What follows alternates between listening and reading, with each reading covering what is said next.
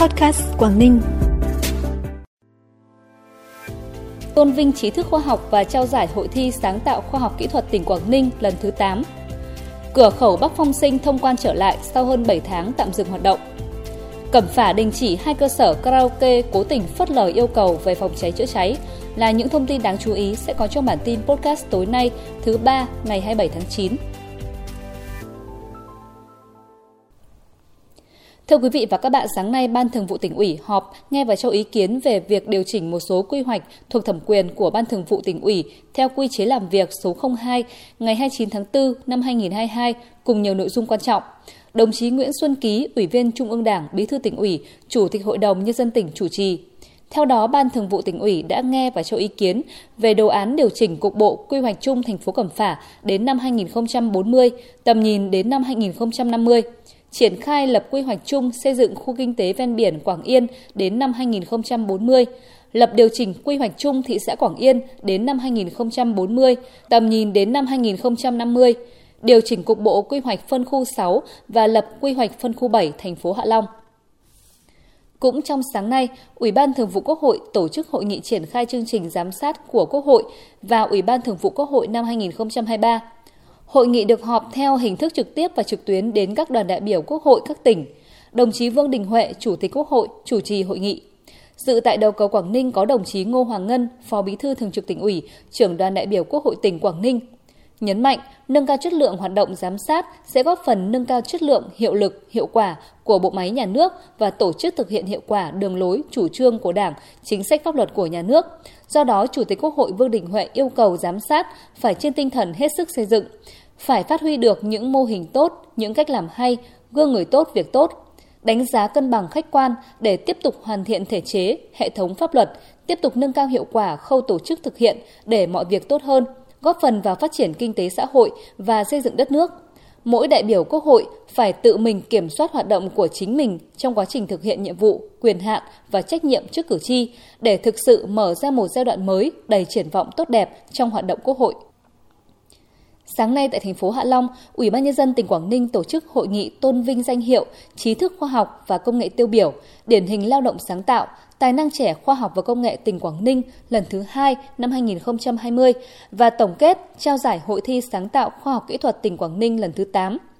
Tại hội nghị, 43 trí thức khoa học và công nghệ tiêu biểu, 35 điển hình lao động sáng tạo, một tài năng trẻ khoa học và công nghệ đã được Ủy ban nhân dân tỉnh tặng bằng khen – Nhân dịp này, Ủy ban nhân dân tỉnh Quảng Ninh đã trao giải Hội thi sáng tạo kỹ thuật tỉnh Quảng Ninh lần thứ 8 cho 5 nhóm tác giả đoạt giải nhất, 7 nhóm tác giả đoạt giải nhì, 11 nhóm tác giả đoạt giải ba và 12 nhóm tác giả đoạt giải khuyến khích.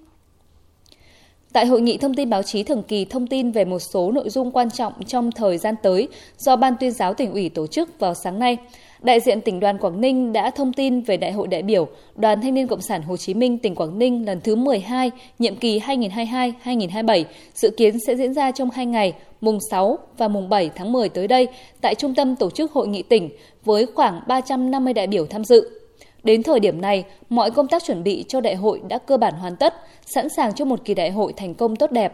Cũng tại hội nghị, đại diện Hiệp hội Doanh nghiệp tỉnh đã thông tin về công tác chuẩn bị tổ chức Đại hội đại biểu Hiệp hội Doanh nghiệp tỉnh lần thứ 3, nhiệm kỳ 2022-2027. Theo đó, đại hội sẽ được tổ chức vào ngày 13 và ngày 14 tháng 10 tới. Định hướng nội dung tuyên truyền trong thời gian tới, lãnh đạo Ban tuyên giáo tỉnh ủy đề nghị các cơ quan báo chí trên địa bàn tỉnh tiếp tục tăng cường các hoạt động tuyên truyền trước, trong và sau Đại hội đại biểu Đoàn Thanh niên Cộng sản Hồ Chí Minh lần thứ 12 và Đại hội đại biểu Hiệp hội Doanh nghiệp tỉnh lần thứ 3, nhiệm kỳ 2022-2027.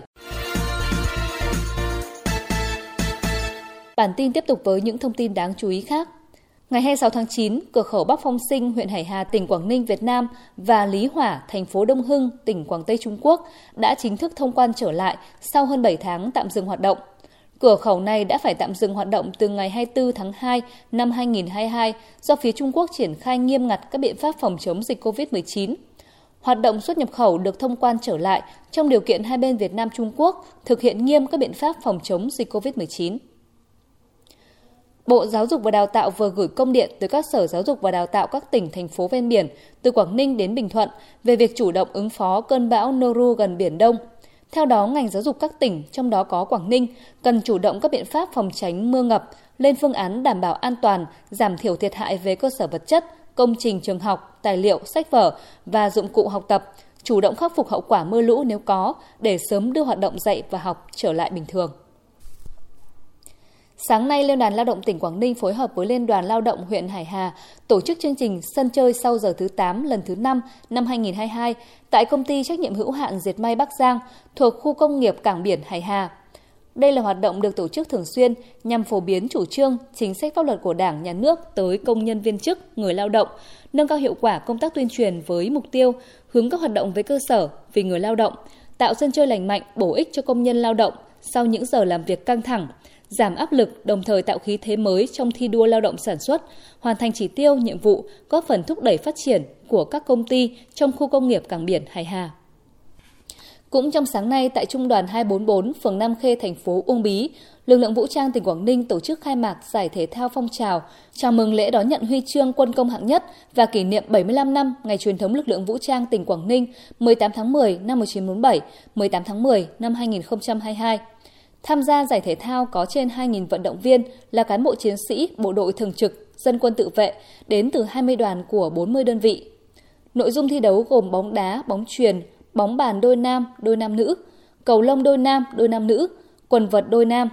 Thông qua giải thể thao, các vận động viên có cơ hội được giao lưu, học hỏi, trao đổi kinh nghiệm về chuyên môn nghiệp vụ, đồng thời phát hiện tuyển chọn những vận động viên có năng khiếu, thành tích xuất sắc để bổ sung tăng cường lực lượng cho phong trào thể dục thể thao ở các địa phương đơn vị.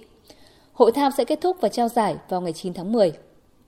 Công an thành phố Cẩm Phả vừa tạm đình chỉ hai cơ sở và xử phạt 35 cơ sở kinh doanh dịch vụ karaoke vi phạm quy định về phòng cháy chữa cháy và cứu nạn cứu hộ trong đợt tổng kiểm tra đối với các cơ sở kinh doanh dịch vụ karaoke, quán bar, vũ trường, pub trên địa bàn.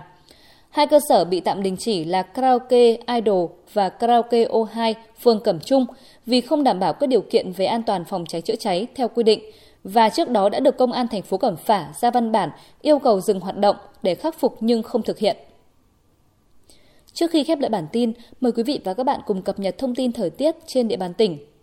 Trong đêm nay và ngày mai, tỉnh Quảng Ninh chịu ảnh hưởng của rìa xa phía bắc cơn bão số 4.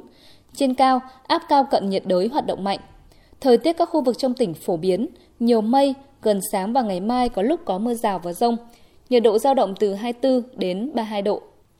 Thông tin thời tiết cũng khép lại bản tin podcast tối nay. Trân trọng cảm ơn quý vị và các bạn đã quan tâm. Xin kính chào tạm biệt và hẹn gặp lại.